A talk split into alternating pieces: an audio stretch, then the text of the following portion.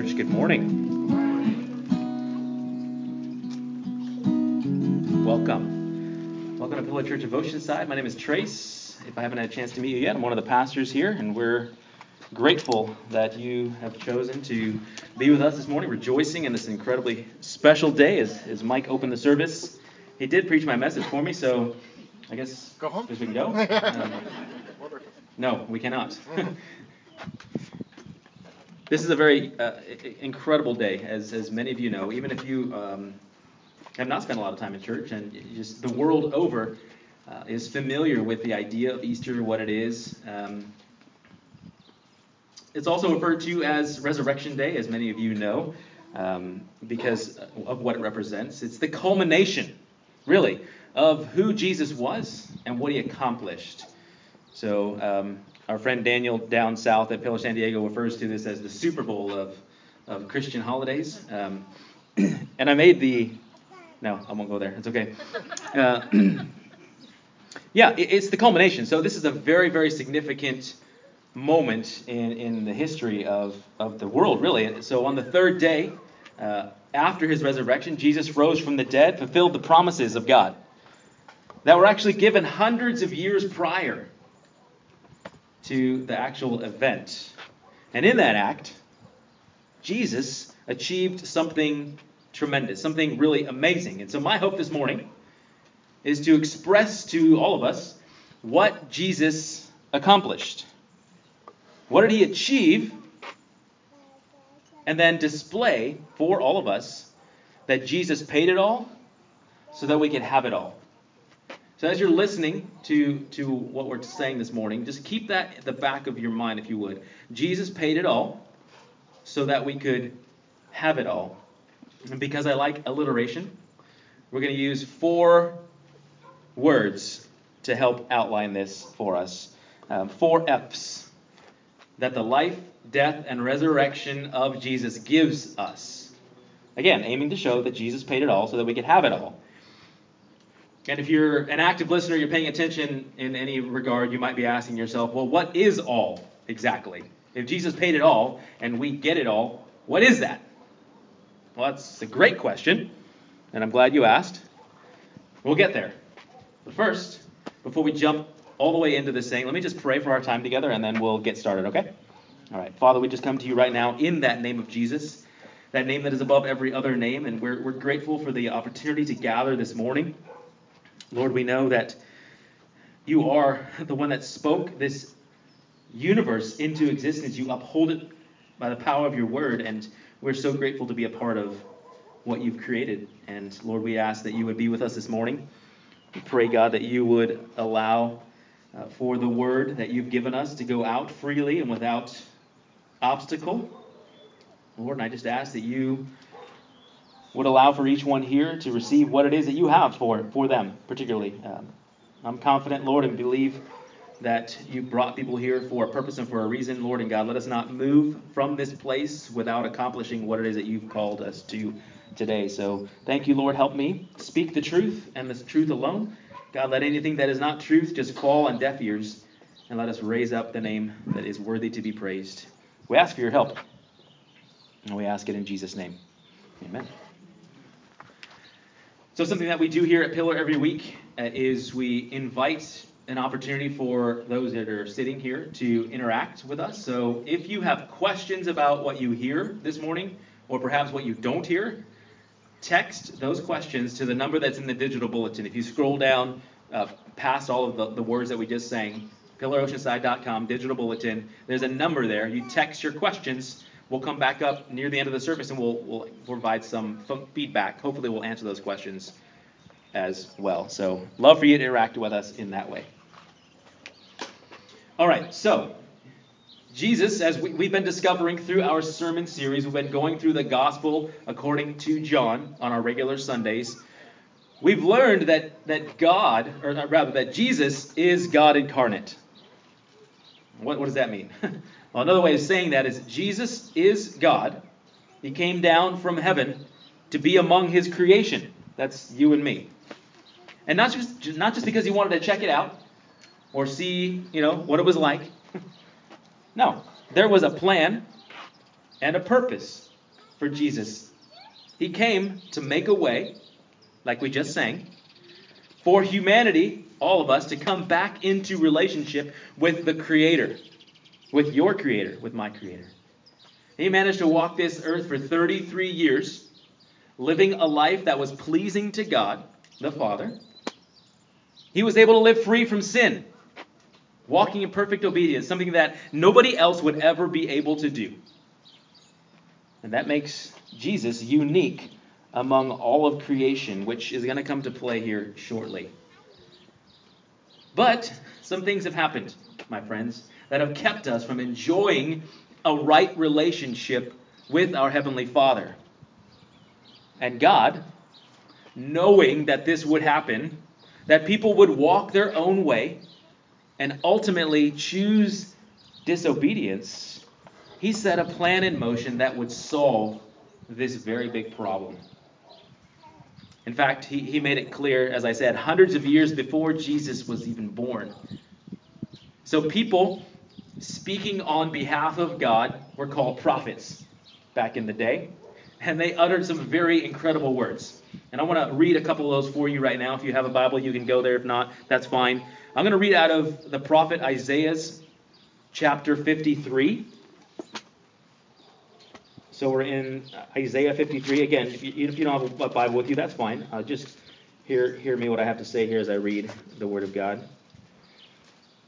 Isaiah 53, I'm going to start in verse 3. And this is what it says. This is speaking of Jesus. Isaiah 53, 3. He was despised and rejected by men, a man of sorrows, and acquainted with grief, and as one from whom the men hide their faces. He was despised, and we esteemed him not. Surely he has borne our griefs and carried our sorrows, yet we esteemed him stricken, smitten by God, and afflicted. But, verse 5, he was pierced for our transgressions, he was crushed for our iniquities. Upon him was the chastisement that brought us peace, and with his wounds we are healed. Verse 6 All we like sheep have gone astray. We have turned every one to his own way, and the Lord has laid on him the iniquity of us all. That's Isaiah 53. So these verses describe what took place on Good Friday. Some 2,000 years ago, Jesus, having lived that life free from sin, free from disobedience, willingly laid down his life as a ransom for all of humanity. And because of that sinless life, remember I told you that that was going to come into play here shortly. Because of that sinless life, he alone is an acceptable offering. As we just read, he was pierced for whose transgressions? Our transgressions. He was crushed for whose iniquity? Ours. That's you and me, our ways in which we have offended a righteous and perfect God because of our decisions to live for ourselves. So Church, this is what happened on the cross at Calvary. Jesus suffered, and he died in our place. He paid the price that we could not pay. He settled the debt that we rightfully owed for our disobedience against God. In other words, the sin in our lives, the ways that we have gone astray, the anger we've harbored, the lies we've told, the lust we had in our hearts for other people, the jealousy, the greed, all manner of selfish living landed us, my friends, in a very desperate place. And that place is guilty. guilty before God for breaking his commandments, unable to pay the steep penalty ourselves, in need of a solution of our problem. So that leaves us in a pretty desperate place, right? But Isaiah 53, as we just read, he gives us the solution. It says, The Lord laid on him.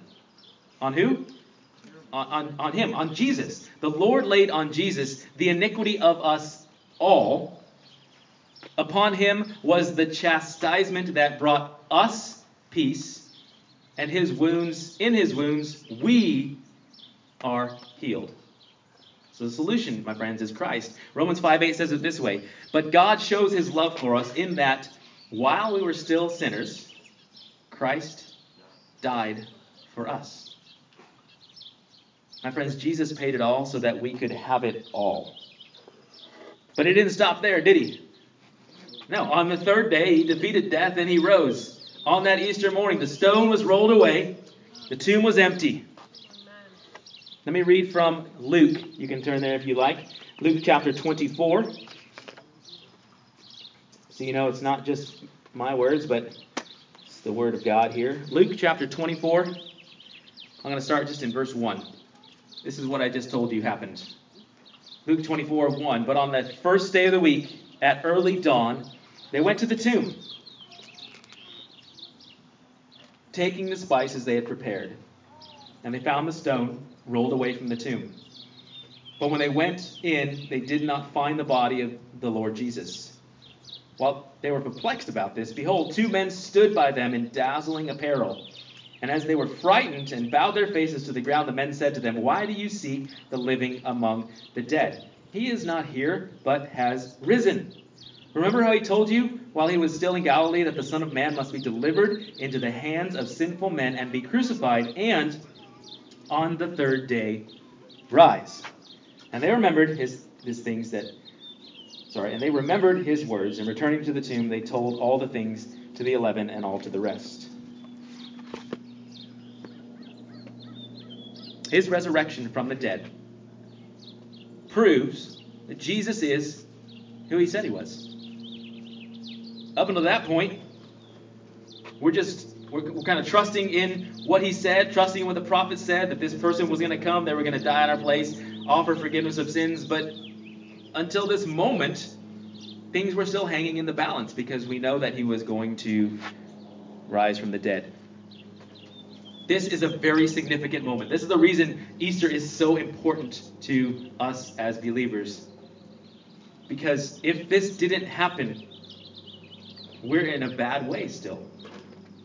What do I mean by that? Okay? We're going to read the Apostle Paul.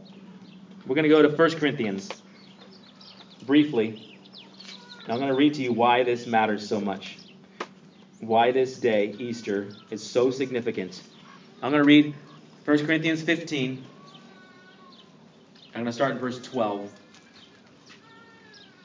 Paul here is talking to the Corinthian church about people being resurrected from the dead. Because they were convinced that resurrection from the dead didn't happen, ever. So this is Paul in 1 Corinthians 15, verse 12. Now, if Christ is proclaimed as raised from the dead, how can some of you say there is no resurrection of the dead? But if there is no resurrection of the dead, then not even Christ has been raised. And if Christ has not been raised, then our preaching is in vain and your faith is in vain. We are even found to be misrepresenting God because we testified about God that he raised Christ, whom he did not raise, if it is true that the dead are not raised. Now, verse 16. Here's where it gets real.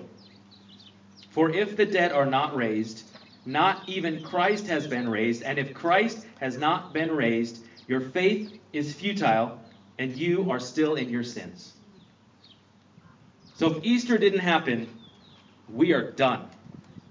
We're dead in our sins. Everything that we believe is for naught, and we believed a lie. You see why this is so significant, right? Mm-hmm. Let your eyes go down then to verse 20. But in fact, Christ has been raised from the dead, the first fruit of those who have fallen asleep. For as by a man death came, that is Adam, by a man has come also the resurrection of the dead. For as in Adam all die, so also in Christ shall be all be made alive. So you see Paul affirming that yes, he did in fact raise from the dead. And we're not going to get into the historical facts, but I, I guarantee you, if you if you doubt anything surrounding the resurrection, do a little bit of knowledge, do a little bit of searching for yourself, and you'll find some very interesting things. So Jesus' life, death, and resurrection, leading us to those four F's. Remember, like 10 minutes ago, I told you that I had these alliteration going. Okay, now I'm going to get to that.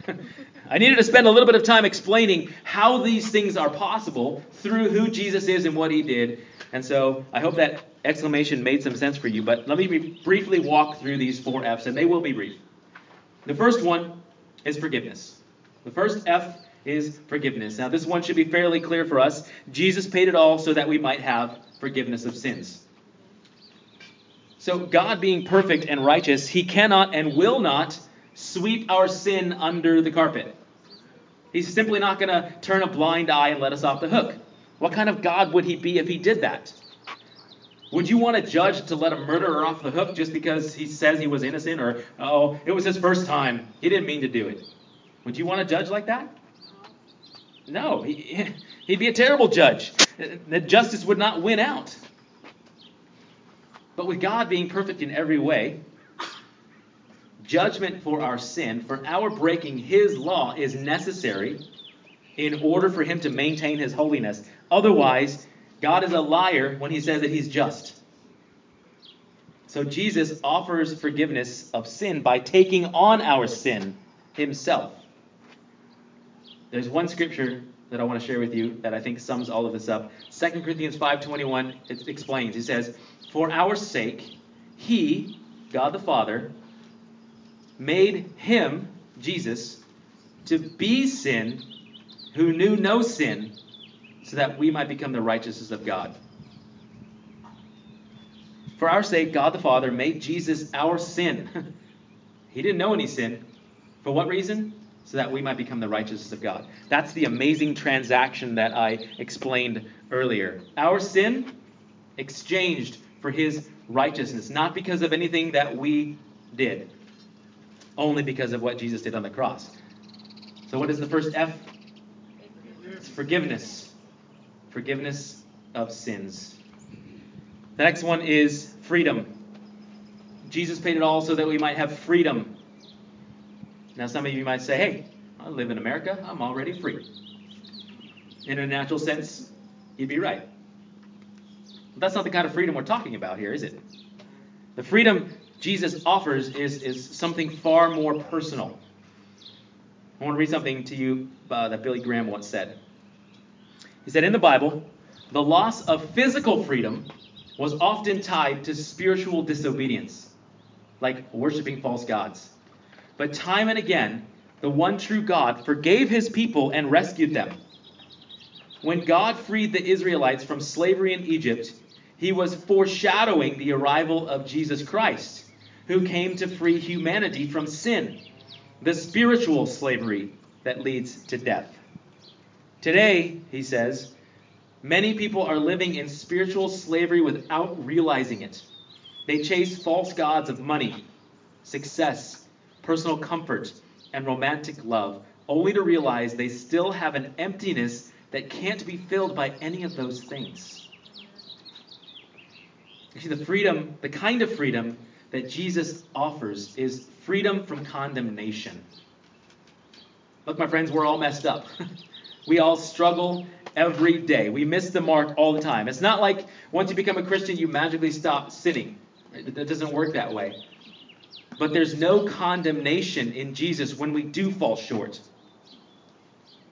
And the more we walk out the Christian faith, the more we understand what Paul said in Romans 6. This is what Paul said in Romans 6. He says, Once you were slaves of sin, but now you wholeheartedly obey this teaching we have given you. Now you are free from your slavery to sin and you've become slaves to righteous living. So, is perfection the goal? Is perfection in following Jesus the goal? Is it? I see some yeses and I see some nos and I see some, like, would you hurry up and get on with this? Here's my thought perfection is never the goal. Obedience is the goal. Obedience is the goal because perfection, as Tin Cup said, perfection is unattainable on our own. You don't know who Tin Cup is, and I won't go there, but um, it's a golfer from a great movie in the 90s. Anyway, perfection is not the goal, rather, a willing obedience. A willing obedience to live the life that Jesus calls us to live. Freedom from the punishment of sin, yes, that's huge. But freedom from the guilt and the condemnation of living in that very sin. You see, we are set free in Christ. That's a beautiful thing, my friends. A beautiful thing. So, freedom is the second one. The next one is family. Jesus paid it all that we might be adopted into his family as sons and daughters. And again, you might be saying to yourself, you know what, I'm good. I already got family. I got parents. I'm all set. Well, yeah, we all do.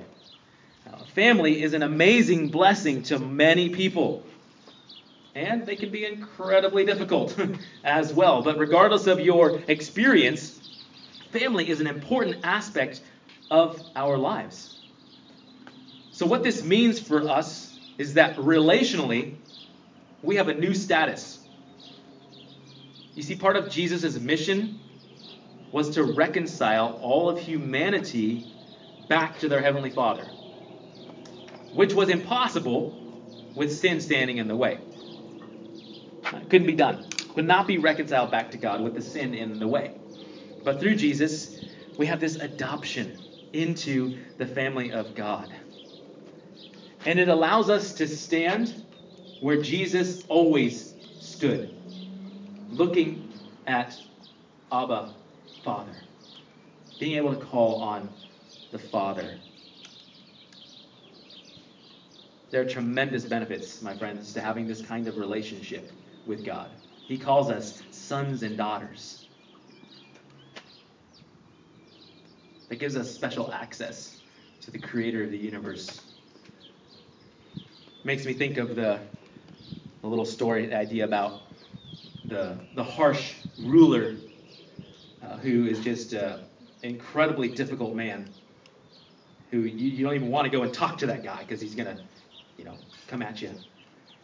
Who, who is capable of coming to this man in the middle of the night and asking him for a glass of water? Who would dare approach this ruler and ask for a glass of water in the middle of the night,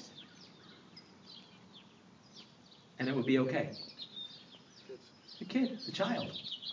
Now, of course, God is not that ruler, but you understand the, the idea. Access and relationship is significant in what we gain through a life in Jesus. We are adopted as sons and daughters into the family. The last one, my friends, one of those benefits of being in that relationship with the Father is that we have a future. Jesus paid it all so that we might have a future. As sons and daughters, we've been reconciled back to God through Jesus. It, it happened, He accomplished it. And we gain something eternal life. That's our future hope, eternal life. And it sits at the heart of probably the most famous verse in all of the Bible. John 3:16. For God so loved the world that he gave his only begotten son so that what? Whoever believes in him should not perish but have eternal life, everlasting life, however your translation leads you. I don't know about you, but that brings tremendous peace. Knowing that our future is set. We don't need to fear death. We don't need to lie awake at night wondering what will happen when we breathe our last breath on this planet. We know. The Bible tells us to be absent from the body is to be present with the Lord. Now, the second to last chapter of the entire Bible describes this eternal setting. I'm going to read Revelation 21. It says, Then I saw a new heaven and a new earth. For the first heaven and the first earth had passed away and the sea was no more. And I saw the holy city, New Jerusalem, coming down out of heaven from God, prepared as a bride adorned for her husband. And I heard a loud voice coming from the throne saying, Behold, the dwelling place of God is with man. He will dwell with them, and they will be his people, and God himself will be with them as their God. Verse 4 he will wipe away every tear from their eyes, and death shall be no more, neither shall there be mourning, nor crying, nor pain any more, for the former things have passed away. That's a picture of what and what waits for us in our future, in our hope of eternal life with the Lord. So Jesus paid it all so that we can have it all. And in order to to take advantage of that, to, to lay claim to that, so to speak, of everything I just shared, there's something that we must do as well. Two things. Repent and believe. That's what Jesus told us. When, when, when they asked him, What do we ought to do to be saved? Repent and believe the gospel. Repent. That is to change your mind about who God is and about your own sin. You see, we are not generally good people. we have offended and sinned against the creator of the universe. And as we learned, that has consequences. Once we've changed our minds, then we got to believe. Believe the gospel, the good news that Jesus did exactly what Isaiah said he would do. He was pierced for our transgressions. And the blood that was shed by Jesus in that moment, God the Father uses like, like money, sort of, in a transaction to pay for our disobedience, our guilt for his perfection. That spiritual exchange that Jesus alone could validate. But it's not an intellectual understanding. It's not just enough to read that and go, okay, yeah, that makes sense. I get that. The believe that we're talking about here goes to the core of who you are. Repent and believe. So, my friends, as we celebrate Easter 2021, would you, would you consider all that I've shared with you this morning for your own life? I'm not going to ask you to raise your hand or pray a prayer or even come forward. But I will tell you that what you just heard is the best news that you will ever hear. Period. Jesus came to seek and save the lost. And apart from him, we are lost. Whether we can see it or not. The drowning person only calls for help if they know they're drowning. So Jesus paid it all so that we could have it all. Now we know what it cost him, and now we know what we gain in return. Amen? All right, let's pray.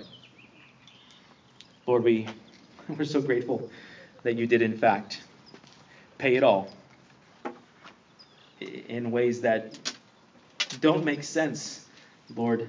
Your amazing grace, your favor, your love, we don't earn it, or there's nothing that we do that positions us to benefit from these things. You did the work. You made the way. And Lord, I just I just want to pause and reflect and say thank you.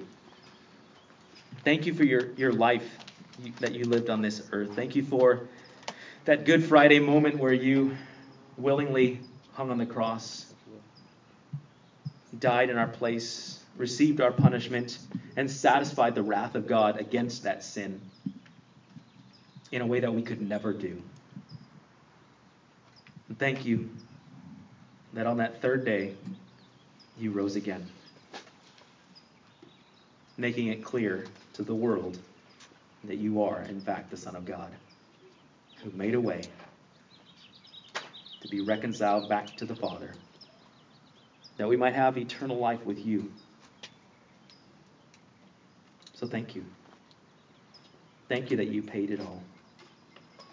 I thank you that, Lord, all those that hear the truth of the gospel, the good news, would actually seriously consider what that means for their own lives. I just praise you, Lord, for all those that are here today. Help us, Lord. Open our eyes and our ears and our hearts to understand the truth. We praise you, Jesus. It's in your name we pray.